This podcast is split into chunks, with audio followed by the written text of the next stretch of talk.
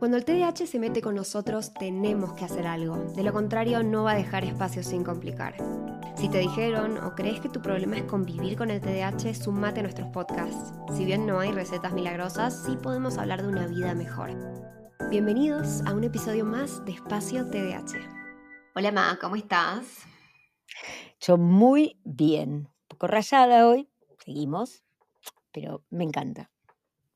Me encanta cambiar.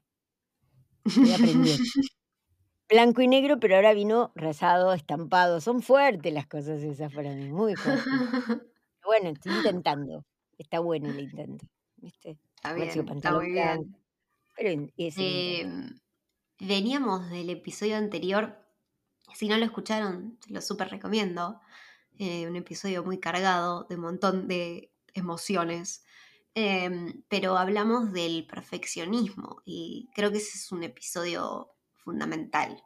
Fundamental para, para Espacio TDAH. Wow, así viene, así viene, así que prepárate porque veníamos del dolor y ahora vamos a castigar. Bueno, pero empecemos por, ¿qué- aquí llamamos, ¿qué, qué es el perfeccionismo? Pues está en el DCM, ¿qué es, ese- qué es el perfeccionismo? ¿Cómo lo sentís? O describilo con tus palabras, porque to- cada uno de nosotros puede decir qué es, qué es el perfeccionismo para vos. Vos. Uf, para mí es, em, es ansiedad em, Mm, en el hacer y en y es expectativas de cómo mm, debe ser lo que hago y, y que, que en gran mayoría de las veces me frena más de lo que me impulsa. Es como que hace que muchas de las cosas que creo, genero o pienso no salgan a la luz. No porque no sean buenas ideas, sino porque no son perfectas y no, no cumplen ese estándar. Em, que- y que si no lo cumplen es como que no sirve para nada, ¿entendés? O sea, eh, hay, un, hay patrones ahí cognitivos bastante distorsivos que, sobre los cuales hay que trabajar, para eso decimos siempre tenemos que trabajar en cómo pensamos, no en qué pensamos, sino en cómo lo hacemos. Pero yo diría a ver si estamos de acuerdo con esto de pensar que este perfeccionismo sería convivir con estándares muy altos. ¿Estarías de acuerdo? ¿Sabes lo que es un estándar Sí, muy alto? ¿No? Me pongo un sí. estándar alto de mi desempeño. Vamos a separar primero de mis acciones, ¿no?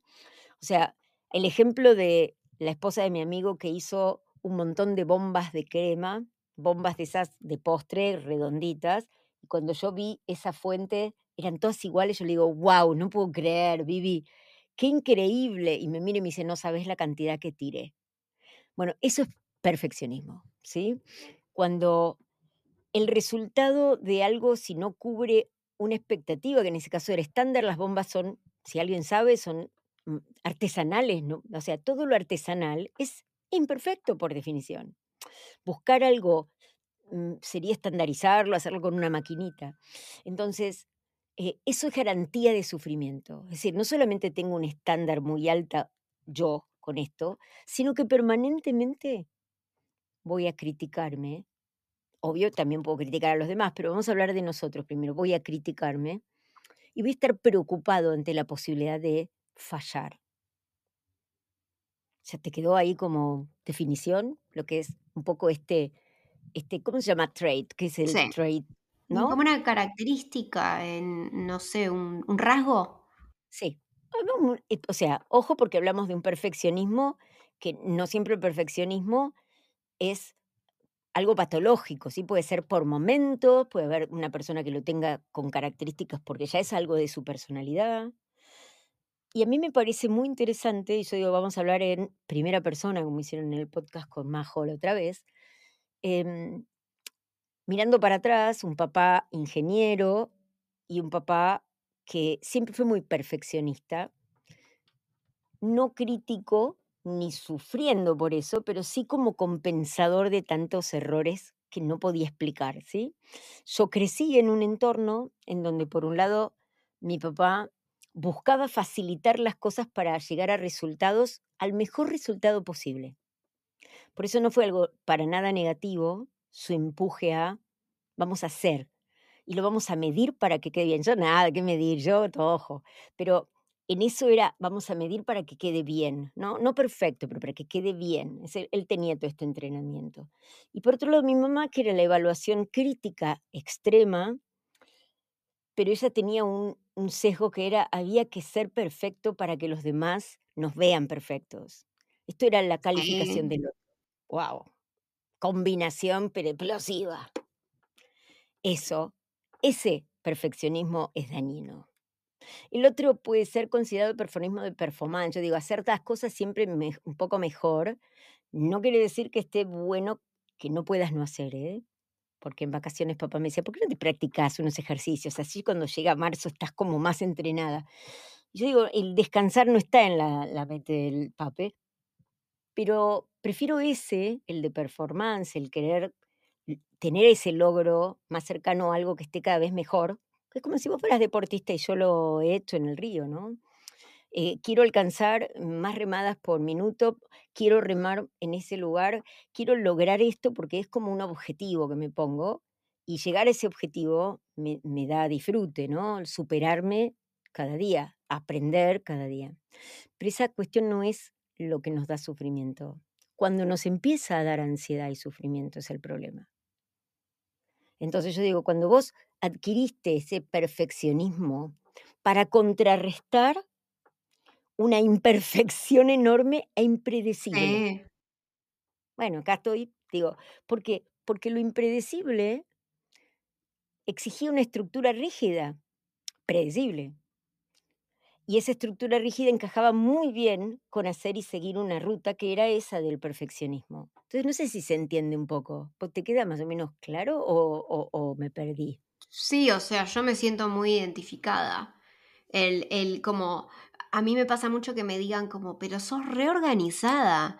Y yo como, sí, porque si no soy esta loca ansiosa con estas cosas, co- siento que colapso. O sea, mi vida es un caos. Yo soy así porque tengo que contrarrestar todo este quilombo.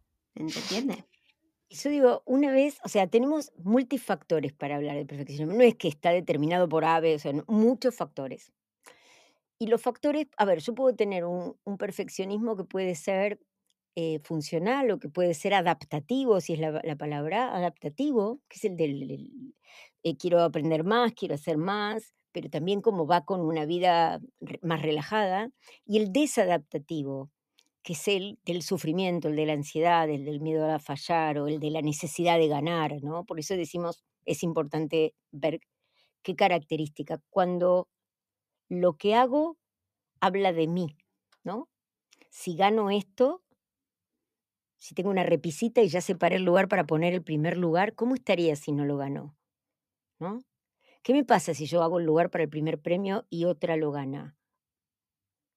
¿No? O sea, ¿cómo es el convivir con ese tipo de, de exigencia, ¿no? O sea, voy a, voy a matar al que se me cruce porque yo ya tengo el lugar en la, en la repisa, ¿no? Entonces yo digo, cuando la incertidumbre se adueña de nosotros, neurodivergentes, acá hablo del TEA con más espectro también, es, es devastadora la incertidumbre. Las personas con TDAH y TEA tenemos una característica, o sea, em, tenemos una dificultad en las funciones ejecutivas cerebrales con respecto a la temporalidad. Yo no puedo predecir como hace otra persona y manipular la información de futuro. El futuro es eso que me sucede cuando es hoy, ¿no? Ahora, cuando yo trato de compensar esa sensación tremenda de la incertidumbre y me asocio a esta búsqueda de perfeccionismo, lo que hago es tratar de bajar la ansiedad que me genera la incertidumbre. Sube la ansiedad del perfeccionismo, pero es diferente, ¿no? Es como el caos de la incertidumbre se ordena dentro de las paredes de un esquema rígido. Ahí son una, una alarma que me dice que claro, el problema para, el problema para mí es cómo encontrás ese punto medio, porque yo siento que me termino yendo para el lado extremo del perfeccionismo ansioso de nivel, esto tiene que ser así porque si no es así se va a terminar todo y va a salir todo mal y no sé qué, y, y si me decís algo te voy a gritar y te voy a gruñir si estás tratando de interrumpir mi proceso en el que estoy sufriendo mucho, obviamente, en ese proceso, ojo. Co- ¿Cómo hago para no llegar a ese punto? Digo, para sentir como... Bueno, vamos, vamos, a, vamos a empezar como hicimos cuando hablamos de dolor. Primero hablando de esto, reconociéndolo.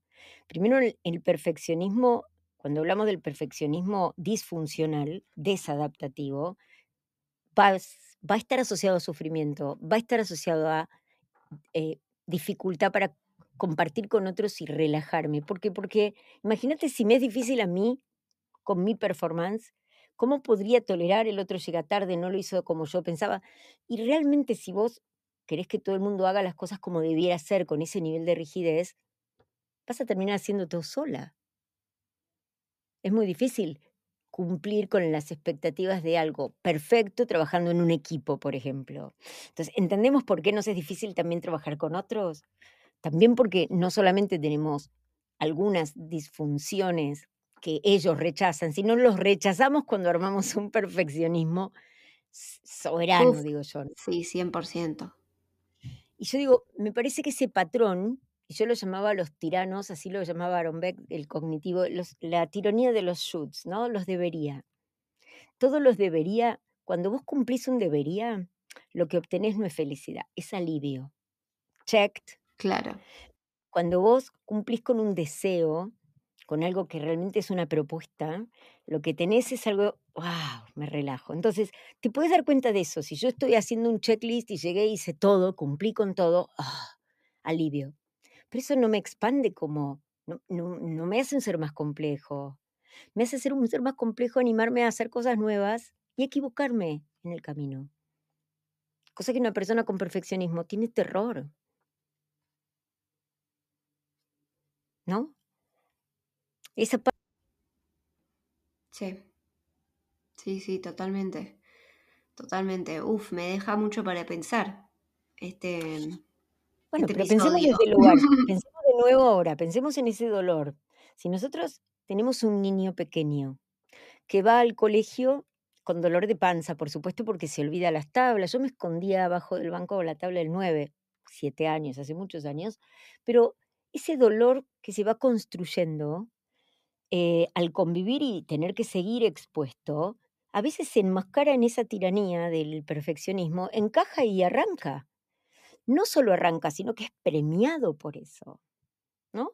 y si nosotros no construimos una autoestima sólida, esa sensación de soy valioso porque soy yo, voy a ser valioso si hago algo que es admirado por los demás, si es premiado por los demás. Eso no quiere decir que me dé satisfacción. ¿No? Porque puedo tener esto y sentirme vacía, puedo tener esto y sentir que no, no estoy contenta, que nada me alcanza, ¿no? Entonces yo digo, esa tiranía nos persigue. Por eso digo, primero tenemos que reconocer, somos excesivamente críticos. Aprendimos porque nos criticaron más de lo que nos abrazaron, nos corrigieron más de lo que nos premiaron. Es el idioma con el que crecimos. Entonces, eh, em, es bastante fácil entender que voy a repetir esa crítica. Y eso yo lo tomo porque para mí es, es ese ojo que yo digo, voy directo a la yugular del que tenga mirando lo que, no sé, hay una pared de un color hermoso, todo el mundo entra y dice, che, qué divino color, y yo veo la manchita que está al lado de la ventana. Mi, mi rumiación, mi, mi detector de, de cosas negativas está súper entrenado. Yo no veo la cortina hermosa, veo el dobladillo mal hecho. Pero no porque sea criticando al otro. Mi, mi mente está entrenada para eso. O sea que desentrenar lleva muchísimo más tiempo que tomar una pastilla. ¿Y cómo desentrenamos? Primero, ese, primero volvamos a lo que dijimos con el dolor, primero que es hablar, reconozcamos y aceptemos. Yo puedo decir, soy muy dura conmigo, ¿sí? Y lo primero que me sale frente a lo que otro hace es esa calificación.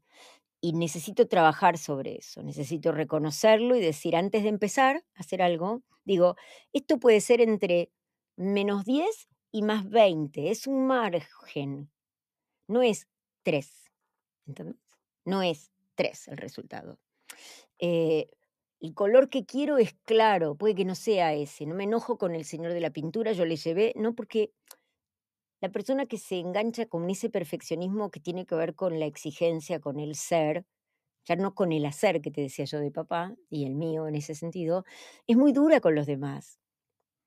Expresa caras de enojo, tira cosas, se, frustra, o sea, en una oficina, en tu empleo en el hospital en algún lado, mm, la persona con ese nivel de exigencia se enoja de una manera feroz, brutal, y no ve su propio error, ¿eh? pero castiga a los demás de una manera despiadada. Entonces yo digo, ahí viene la tiranía de esa persona sobre los demás.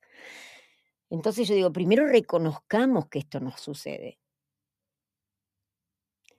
Usemos ese parámetro para decir, bueno, sí, me pasa, tengo altas expectativas sobre mí y sobre los demás, ¿no? Vamos a poner las expectativas lo hacia, yo quiero hacer lo mejor que me salga. Lo que mejor me salga, si no es lo que me gusta, lo puedo volver a hacer y lo vuelvo a hacer, porque de eso se trata, hacer cada vez mejor algo. No me salió, vuelvo a intentar, ¿no? No abandonar o irme. Y yo creo que es muy importante porque cuando estamos comparándonos con otros y nos comparan a ver quién no de chiquito no hace esto sin querer con sus hijos que tienen TDAH, lo comparan con sus hermanos.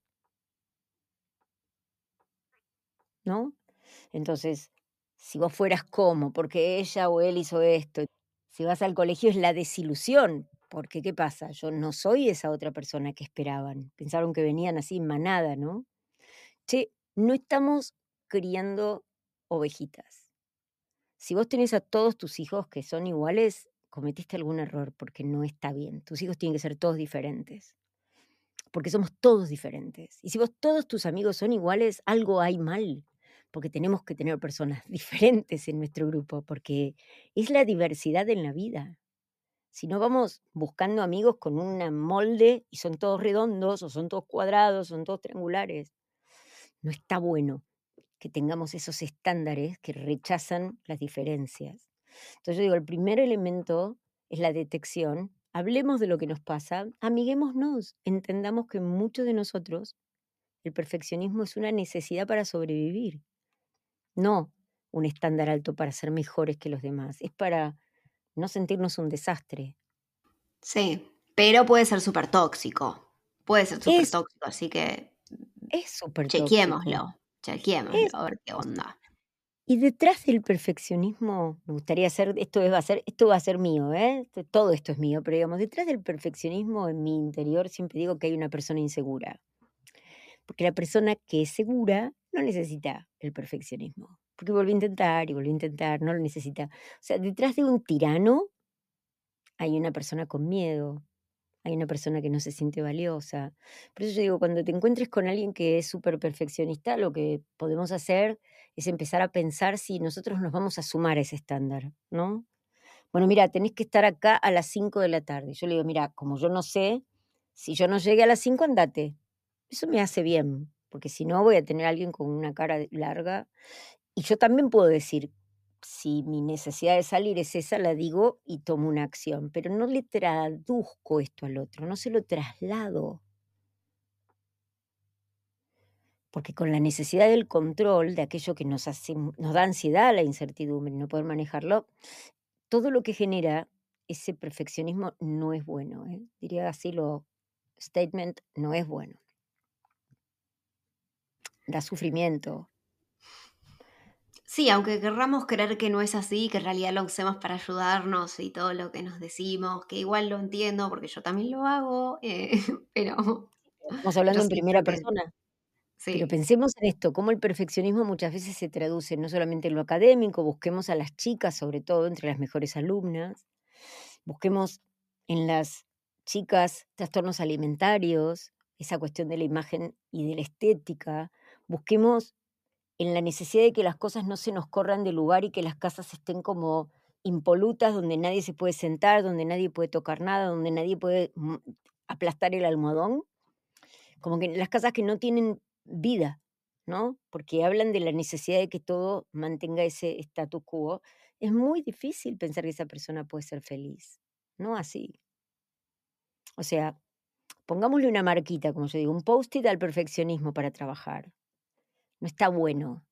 Es algo a desactivar.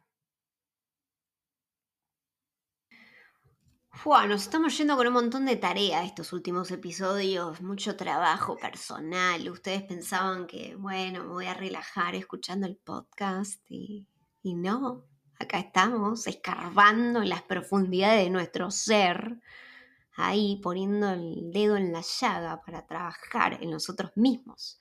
Pero bueno. Si sos mamá o papá, y te voy a decir esto antes de ya estamos, y tu carita me dice, ya vamos, pero si sos mamá o papá y empezás a premiar a tu hijo cuando saca muy buenas notas, le estás marcando el camino, em, fíjate si se está divirtiendo, fíjate si está contento, fíjate si tiene amigos. No quiere decir que no lo premies o que no se premie y no se celebre una nota, pero la nota, el 10 o el 9 o el ser abanderado, eh, no hace a la felicidad. ¿eh? Es una parte que puede ayudar, pero no hace la felicidad. Eso fue un mensaje parroquial para los papás. Me parece, me parece bien, me parece uno muy importante, definitivamente. Cuánta, cuánta importancia tienen los padres y las cosas que hacen con los niños. ¿eh? No quiero meterles presión, pero es verdad. Es verdad. Mm. Pero bueno, no vinimos a hablar acá de eso, pero si no me voy a poner a hablar y no paro más. Eh, pero hasta acá el episodio de hoy. Esperamos que les haya gustado, que les haya servido. Ahora Spotify tiene una, em, una posibilidad nueva en la que pueden apoyar este podcast de manera económica. Así que si tienen ganas, y nosotros lo vamos a apreciar un montón, obviamente, pueden hacerlo. Les voy a dejar el link en la descripción del episodio para que puedan donar si quieren. Son contribuciones mensuales, así que si tienen ganas de ayudarnos mensualmente por estos episodios, estaremos muy felices de recibirlos. Y bueno, no se olviden de seguirnos, de seguir el podcast y todas nuestras redes como arroba espacio TDH y nos vemos en el próximo. Chao, Ma. Chao, Lu.